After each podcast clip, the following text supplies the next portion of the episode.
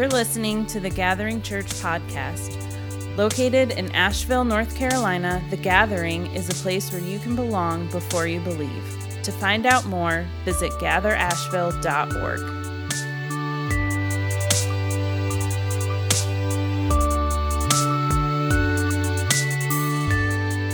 Well, good morning and welcome to the Gathering Church. My name is John Mark Redwine. I'm the lead pastor, and it is so good to have you with us here today. It's a good day to be here. If it's your first time with us, welcome. We're just, we're just so honored to have you. You know, we really believe that this church is like a family.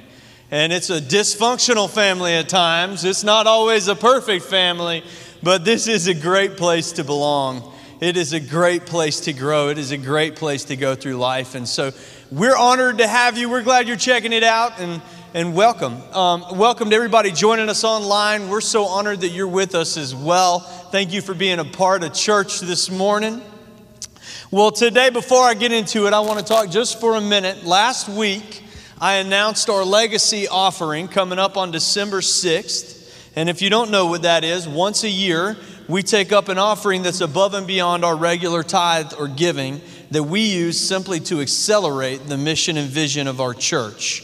We dedicate a portion to our community, a portion to global missions, and a portion to the mission and vision of the gathering church. Now, it is a funny year to be talking about stuff like this. I know that. We know that as a church. But we believe that God has so much more for us than, than we understand or know. And last year, we had a very successful and amazing legacy offering. And one of our goals with that was to begin to move towards a permanent facility as a church, and we were close to acquiring one this spring. And then everybody's plans changed. And just like the rest of our city as a church, we felt the pinch of this season. But God has been good, and you've been so generous. And so I just wanted to honor you for a moment and let you know that because of your faithful generosity, this year we haven't had to cut any partnerships. We've been able to bless and serve our community regularly. We've been able to continue the ministry of our church, and we've even taken on new partnerships and new organizations that we're partnering with just to make a difference here in our city and around the country. And so we're so grateful for you. Today, I want to just highlight for one minute the, the first, which one, first of our legacy lanes. Our legacy offering, we, we call it Legacy Lanes, three different areas this year that we will be dedicating those funds towards. And the first one is one that we have literally been talking about until we're blue in the face. And I'm going to go one more minute and then we'll move on to something else next week, okay? But guys, for the last, you got to understand that for the last two years, we have been praying. I mean, we have been on our knees asking God to bring us into a strategic partnership here in this city that was solely focused on responsible, sustainable, long term service in the underserved communities of our area. Not just a nonprofit organization, which there are some good ones here in our city, but one that would work hard not only to advance the lives of people in those neighborhoods, but also to advance the gospel as well. As a church, we have a, a firm belief that it is not enough to meet physical needs, you've also got to meet the spiritual needs. The Asheville Dream Center is that organization. So, with a portion of our legacy offering, we want to make it possible for the Dream Center to finish their first year well. And with events like the Thanksgiving event that we're doing this weekend, the Christmas projects coming up next month, and more of what they've already been doing through Adopt the Block. For more information about them, you can go to their website at theashevilledc.org. Well, at, at the Gathering Church, you know, we, we, we just don't believe in pressuring you into giving. We're never going to do uh, a spur of the moment offering. I'm not going to preach on money real hard for 45 minutes and then motion for somebody to bring the plate around twice in between. That's not who we are. Our goal is always just to give you the information and present you with the opportunity. And we just ask that between now and then that you just pray about it, plan about it, have discussions about it, and ask God for where your part lies. Well, today we're starting a brand new series I'm excited about called All That Matters. All That Matters. All that matters. We have a simple spiritual pathway at the gathering. Robbie just said it. We want you to know God, find freedom, discover your purpose, and make a difference. And we just believe that this is the pathway that Scripture lays out all throughout the story of what God has for us. And this is a Make a Difference series. I feel that this year, as we've gone through it together, that there's been a lot of Monday, moments, a lot of Sundays where we've had to talk about how we feel during this season and how we feel and, and process it together. And I think it's time for us to start talking about what we need to do in this season. Because, church, we've got a job to do. We were created with a purpose. And Jesus put it this way in John chapter 15 This is to my Father's glory, that you bear much fruit, showing yourselves to be my disciples. And I've told you this so that my joy may be in you and that your joy may be complete.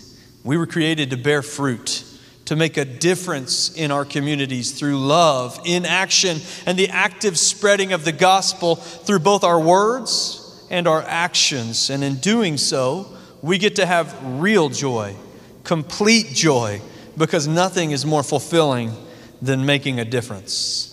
In fact, we believe that this is our absolute purpose. We exist to make a difference.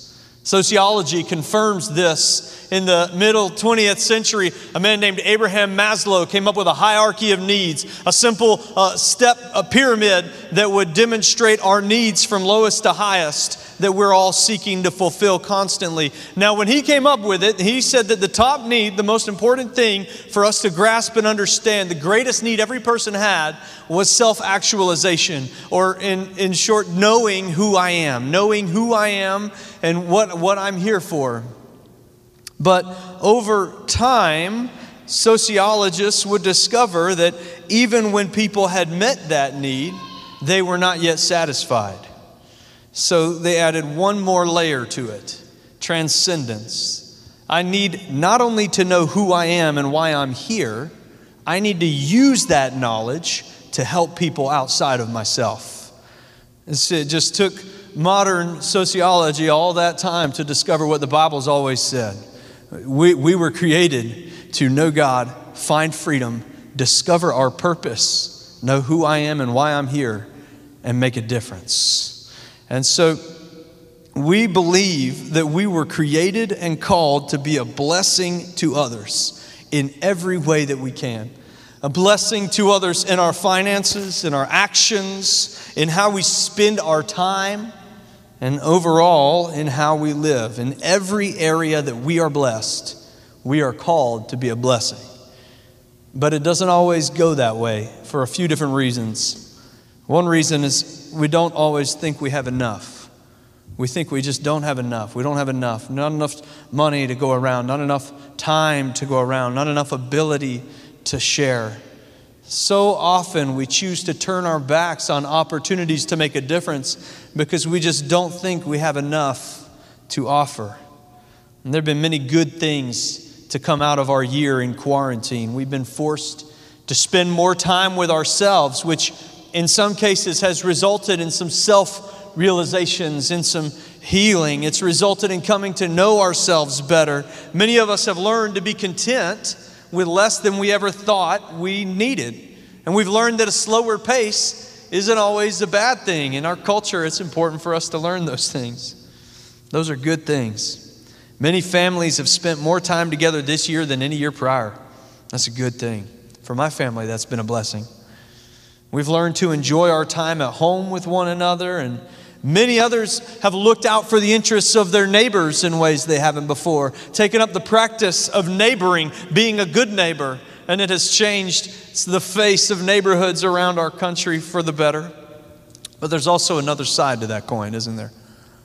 For some, the self realizations that we've had in our moments alone have led to depression, addiction, anxiety for some, instead of healing, there's been self medicating.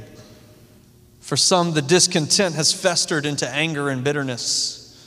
And for many, this year has led us to draw into ourselves more than ever.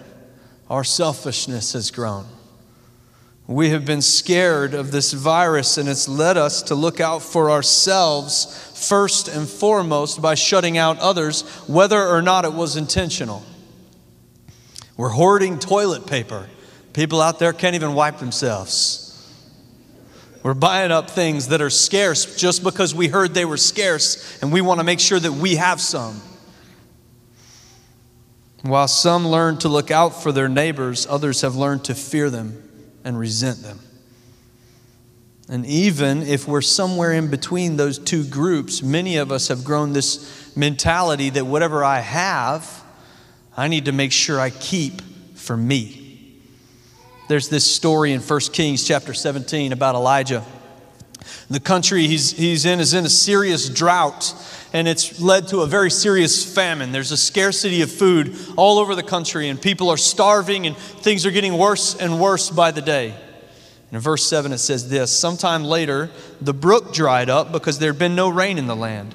And then the word of the Lord came to Elijah, to him Go at once to Zarephath, Zarephath in the region of Sidon and stay there. I have directed a widow there to supply you with food. So he went to Zarephath. And when he came to the town gate, a widow was there gathering sticks.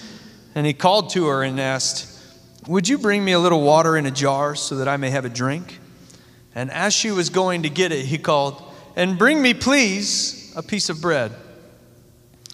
As surely as the Lord your God lives, she replied, I don't have any bread, only a handful of flour in a jar and a little olive oil in a jug. I'm gathering a few sticks to take home and make a meal for myself and my son that we may eat it and die. Now, maybe it sounds a little bit dramatic, but I think more than a few of us relate to this lady in the season that we're in. Hey, I can't be generous right now. My hours have been cut, and my future is uncertain, and I need to make sure that every penny I have stays in my home. Or I can't be generous with my time right now. Serving others puts me at risk to get sick. I can't risk that. I can't afford the time off for quarantine, or I'm afraid of, of what might happen. And so we find ourselves in the same last meal mentality of this woman. We only have just barely enough for ourselves. And so, how could we possibly help somebody else? But as she is persuaded towards obedience to God, God begins to bless what she has. Verse 13 Elijah said to her, Don't be afraid. Go home and do as you have said. First, make a small loaf of bread for me from what you have and bring it to me. And then make something for yourself and your son. For this is what the Lord, the God of Israel, says That jar of flour will not be used up, and the jug of oil will not run dry until the day the Lord sends rain upon the land. So he went away and did as Elijah had told her.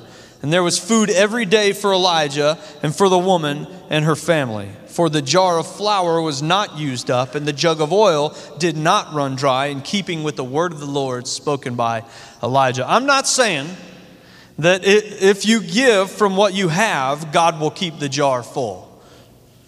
The physical jar of flour may not. But what I do believe is that if we are generous with what we have, our, our resources, our time, our ability, who we are, that even if it isn't much, we give God the opportunity to do a miracle both in our generosity and in our homes. And while He may not always keep that jar of flour full, I believe He will keep the jar of fulfillment full in our homes. Because even in seasons of drought, we are created to serve others. And when we do it, God opens up His hand of blessing on us and provides for us in our times of need. But I think the second thing that happens is sometimes we don't see the need, we just don't see it. Another side effect from this year is that we're all wearing masks, right? but not just over our mouths. We've started wearing masks over our eyes.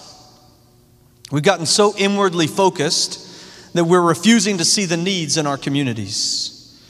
It's not universally true. So many of you in this church have blown me away this year with your willingness to serve and, and to be generous and uh, to give even during a crisis. You've stepped up to serve our community in many ways. You're serving on Sunday, you're serving at the Dream Center on Saturdays. You're a part of events that we're doing to bless our community.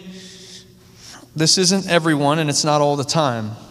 But I do think that this is something we're more vulnerable to now than ever before. Because we're so fixated on our needs that it's just become really easy for us to miss the needs of others. There's this story where Jesus and his disciples are traveling and they've been going to different places on their way to Jerusalem and they've been in Jericho which is a big city and there's a lot of people. Jesus is ministering to a lot of people and and now they're leaving Jericho and they're on their way to Jerusalem and they've got they've got some big stuff coming. It is getting towards the end of Jesus' ministry and there's some big moments on the way and so the disciples and Jesus are trying to move through the crowds to get to the other side of this this crowd to get out of this city and it's kind of like if you're a parent, you know, that last 30 minutes before bedtime, it's just like, let's just get through this, okay? Let me just please God. Let me get through this moment so that I can go lay down on the couch and eat all the snacks I told my kids they couldn't have. Come on, somebody. It's like that. It's like when the last 30 minutes of work, and then your boss comes over and wants to have a one hour conversation, and you're like, come on now, we got to get out of here this has got to end. It's that last 20 minutes of a long drive where it just feels like the road keeps stretching out in front of you. you these guys were ready to go. And as they're moving through the crowd, there's a man named Bartimaeus, and he's blind. And he's trying to get the attention of Jesus, the Messiah, the healer, the one who changes people's lives. And the people around Jesus, they're like, You got to get out of here. You got to move along. Look at what happens. It says they came to Jericho.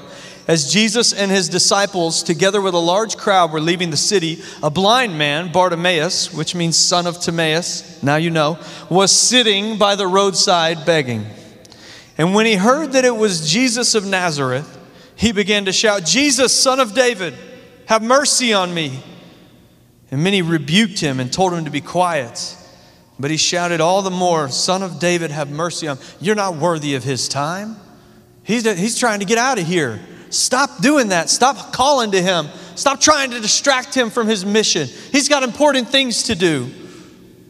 Son of David, have mercy on me. And it says in verse 49, Jesus stopped and said, Call him. And so they called to the blind man, Cheer up, on your feet. He's calling you. And throwing his cloak aside, he jumped to his feet and came to Jesus. I think that verse 51 is one of my most favorite verses in the Gospels. What do you want me to do for you? Jesus asked him. You know what I love about it is that it, Jesus is, is he's, got, he's going somewhere. He's, he's going to go sacrifice himself. He's probably going to spend a little time in Bethany and then go into Jerusalem for the triumphal entry. And this guy is, is obviously blind. He wants to be healed. It's like Jesus could have done a drive by, you know? He could have just been like, pooh, you're healed. You know, you could see. Get on out of here now. You know, he could he could have just poked him in. Jesus always did weird stuff to heal blind people. He could like spit in people's eyes or put mud in. He could have like done like a, a like a Three Stooges, doink, right into the eyes. You're healed. Keep going. He didn't do that. All this pressing in around him, all these personal needs that he had. And it says Jesus stopped and he looked at him. And I just wonder how many people had actually looked at Bartimaeus that day. And I just wonder how many people had actually looked at Bartimaeus in his life. And I wonder if he had ever heard the words, What do you want me to do for you? He asked him the question. And he just, he just simply replies, I want to see. I want to see, Rabbi. Go, said Jesus. Your faith has healed you. And immediately he received his sight, and then he followed Jesus along the road. It's so important that even in a season where, where we've got to watch out for ourselves a little bit more, I know that, where the world is pressing in around us and there's a lot of stuff going on, it is so important that we we train our hearts and our eyes to see the needs of others, even over our own needs. That's who Jesus is, that's his character, and that's who we're meant to follow. We need to, to learn the practice of no matter how quickly we're moving down that road, to stop. Say, I see you. What do you need me to do for you? And the third thing that gets in the way is we just we just put the me over the we. And that's what it all boils down to. We live in a culture that is fixated on me. It was always fixated on me, and that has come to a, a head this year. This year's amplified it. We're thinking more about me and less about we than ever. And I believe it's time for us to change that because it is not supposed to be me over we. It's we over me. It's we over me. Our student ministry has had that as a slogan now for a year or more. And they've got these awesome sweatshirts that say we over me. Students, if you don't have a sweatshirt, I saw a bunch in a closet in the office. Mike, you'll sell you one. And um, I love that we've been teaching that to our teenagers because I wish that when I was a teenager, I could have grasped this idea that it's supposed to be we over me.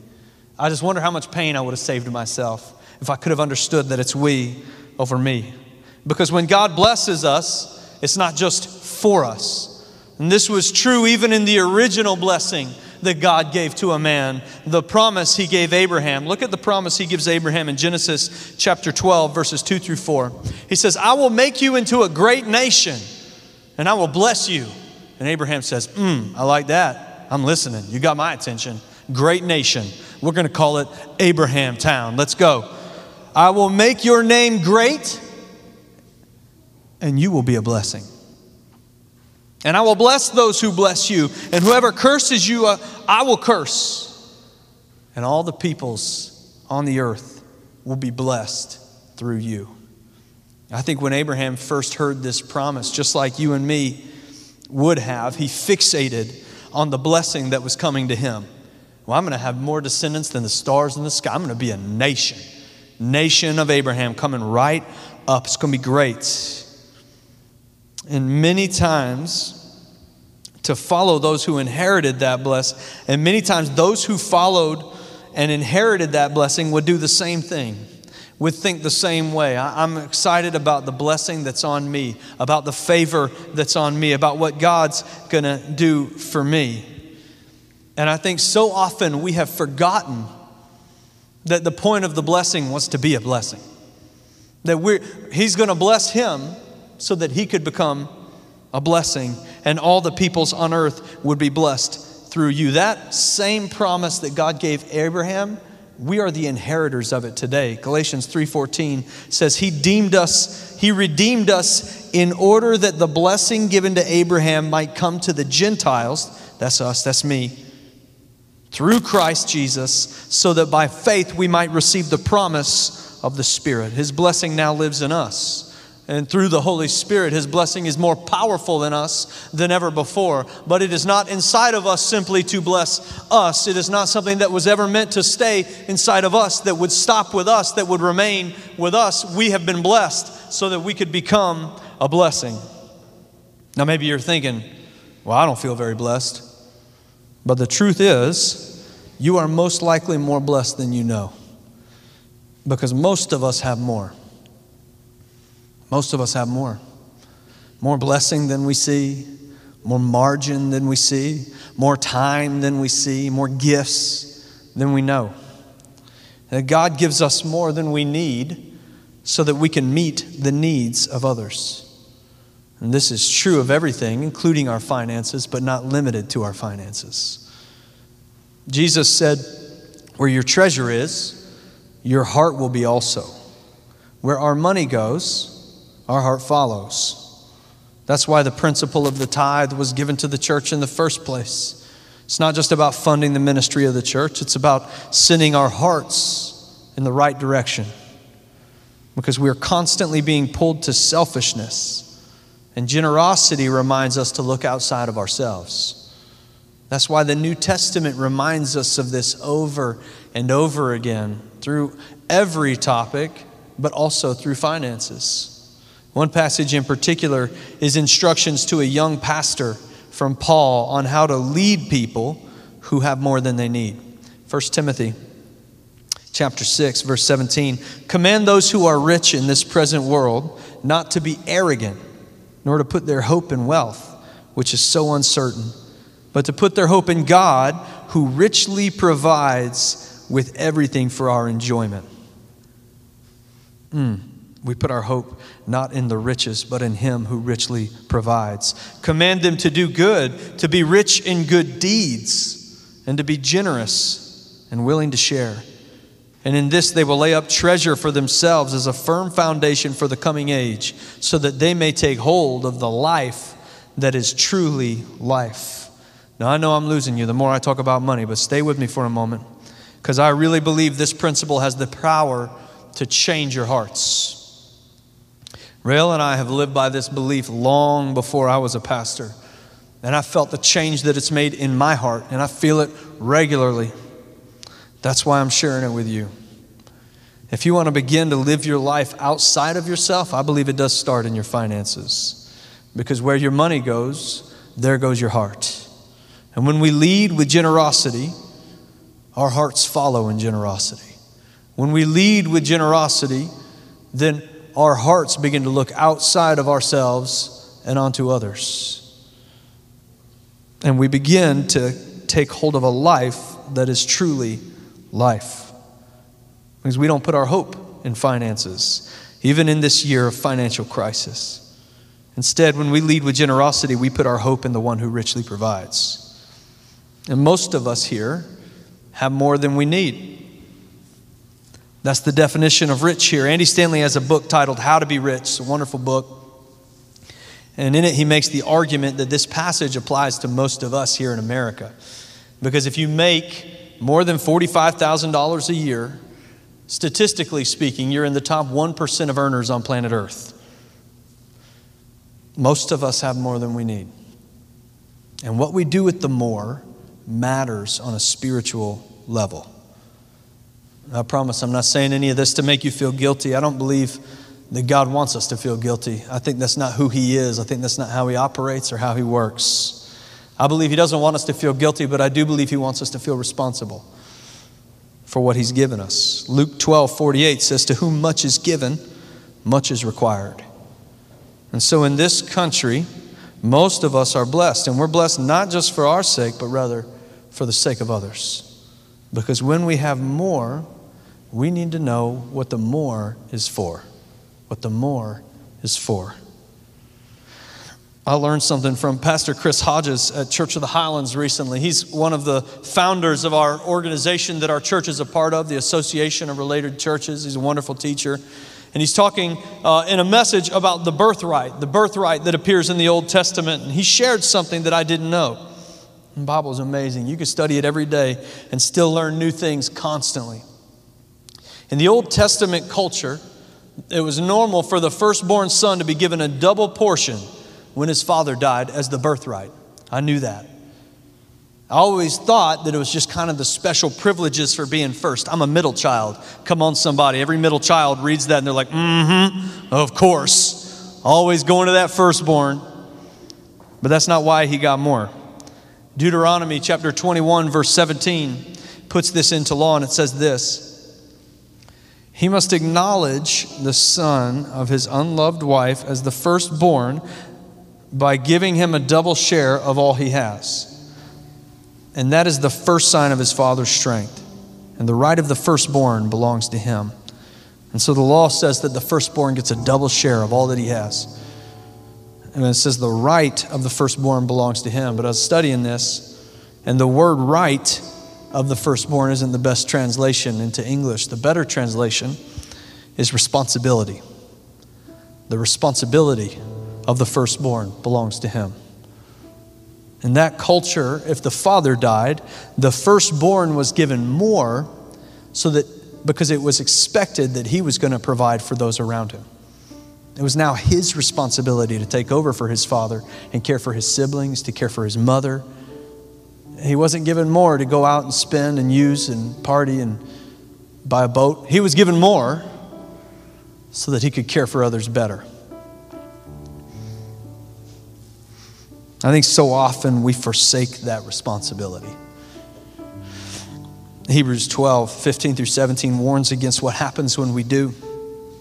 It says, See to it that no one falls short of the grace of God and that no bitter root grows up to cause trouble and defile many See that no one is sexually immoral or godless like Esau, who for a single meal sold his inheritance rights as the oldest son. Afterward, as you know, when he wanted to inherit this blessing, he was rejected. Even though he sought the blessing with tears, he couldn't change what he had done. Esau had the responsibility to have more so that he could use it to serve others to care for others. But instead of using that influence and using that blessing the way he was supposed to, he traded it to serve himself. In a moment of selfishness, he said, Instead of having this to care for you, I need something for me. I just wonder how often we trade over our more for ourselves. We think about what I want, what I need, my, my immediate, my right now, my interest today. Esau did it. And he could have had more. He could have had a, a, life where he was a blessing to others, which would have led him to fulfillment and peace and the life that is truly life. But instead, he wanted something temporary and something selfish, something that was ultimately smaller. And he regretted it for the rest of his life. See, I believe we've been given more than we need more gifting, more compassion, more ability. And you've been given that so that you can share it and use it to create an impact on our city and make a difference in the lives of others. Let's not miss out on it, church. I think if you're ready to begin to sow generosity, a good way to do it is the way God laid out to us by giving through the church so that together, through the ministry of the church and the outward generosity of the church, our collected blessing comes together to make a far greater impact on our city than we could ever have on our own. And in the same way, I believe that if you're ready to begin to use your gifts, your abilities, even your time to bless others and make a difference, let me encourage you to join us in the growth track today so we can help you find your place to become a part of the body of Christ alongside the local church. The Bible says that God gifted us all differently because our gifts were made to work together. I do believe that on your own, you can do good. But together, we can make a difference. We can leave an impact on this city. And if we can do it, God's got 12 promises for us in Isaiah that I leave you with today. It's Isaiah 58. And the people of God were, were uh, fasting selfishly. They were doing things that were honoring them, that were making the focus on them, bringing the attention to them. They were making it about them. And the prophet Isaiah gave them this word from God. In Isaiah 58, it says, Is this the kind of fast that I've chosen uh, only a day? for people to humble themselves? Is it only for bowing one's head like a reed and for lying in sackcloth and ashes? Is that which you call a fast, a day acceptable to the Lord? Or is this not the kind of fasting I've chosen? To loose the chains of injustice, to untie the cords of yoke, to set the oppressed free and break every yoke is it not to share your food with the hungry and to provide the poor wanderer with shelter when you see the naked to clothe them, not to turn away from your own flesh and blood? And then your light will break forth like the dawn, and your healing will quickly appear, and then your righteousness will go before you. And the glory of the Lord will be your rear guard, and then you will call, and the Lord will answer. And you will cry for help, and he will say, Here I am. This is what we were made for, church. To do away with the yoke of, imp- of oppression, to set people free, to share what we have with those who are in need, to see their needs, to bring forward the hope that only we carry, so that it's like a dawn, like a light breaking, just flooding everything with something good and something better than what was before. And here's what it says will happen if we can do this. If you do away with the yoke of oppression, if you learn, if you learn to break free of the chains that have wrapped around you, if you start to see the world outside of yourself, if you start to see those around you who are in need, if you start to be a blessing because you have been blessed, if you start to share what you have with others, if you start to live the way that He's called us to live, if you spin yourselves in behalf of the hungry and satisfy the needs of the oppressed, then your light will rise in the darkness and your night will become like the noonday and the Lord will guide you always. He will satisfy your needs in a sun scorched land. He will strengthen your frame. You will be like a well watered garden whose spring like a spring whose waters never fail. Your people will rebuild the ancient ruins and raise up the age old foundations, and you will be called repairers of broken walls, restorer of streets with dwellings. If you keep your feet from breaking the Sabbath and from doing as you please on my holy day, if you call the Sabbath a delight and the Lord's holy day honorable, it says, Then you will find your joy in the Lord. And I will cause you to ride in triumph on the heights of the land and to feast on the inheritance of your father Jacob. For the mouth of the Lord has spoken. This is what we declare this is what we believe as a church is that when we begin to live the way he's called us to live to not give him a little bit of ourselves to not mostly hold whatever i need right here close to me and keeping it for me and all my gifts for me and all my time for me and all my money for me and i've got to make sure i'm taking care of me. If we start to do what jesus did and when we move through that crowd we stop and say i see you. If we start to live the way that he's called to live it'll be like light coming into a place of darkness. It'll be like a city that's been destroyed being rebuilt brick by brick. Inside our hearts, it'll be like there is a spring that never runs out of water. We will feel whole again. We will feel full again. We will feel a peace and a passion and a fulfillment unlike anything you've ever experienced before. It's available to us when we begin to live the way we were created to live, when we begin to make a difference.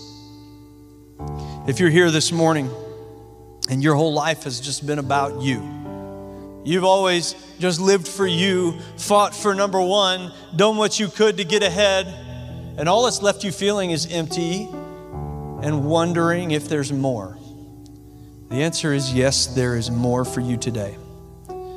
And if you're ready to enter into that more, it all begins with a simple prayer. And the prayer is like a promise a promise to say, God, I hear you, I see you, and I need you.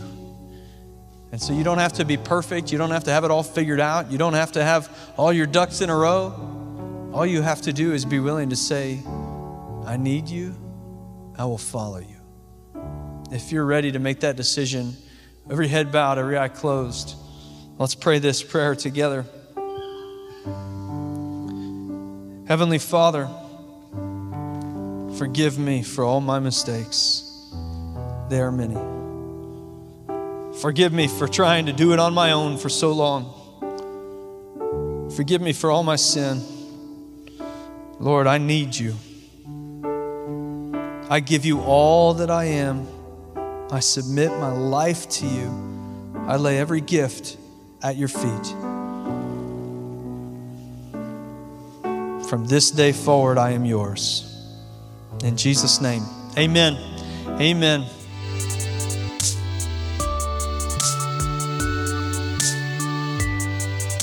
The Gathering Church podcast is produced by the Gathering Church creative team. Want to get involved? Fill out a Connect card online at gatherasheville.org. find us on Facebook at The Gathering Church, or on Instagram at Gather Asheville.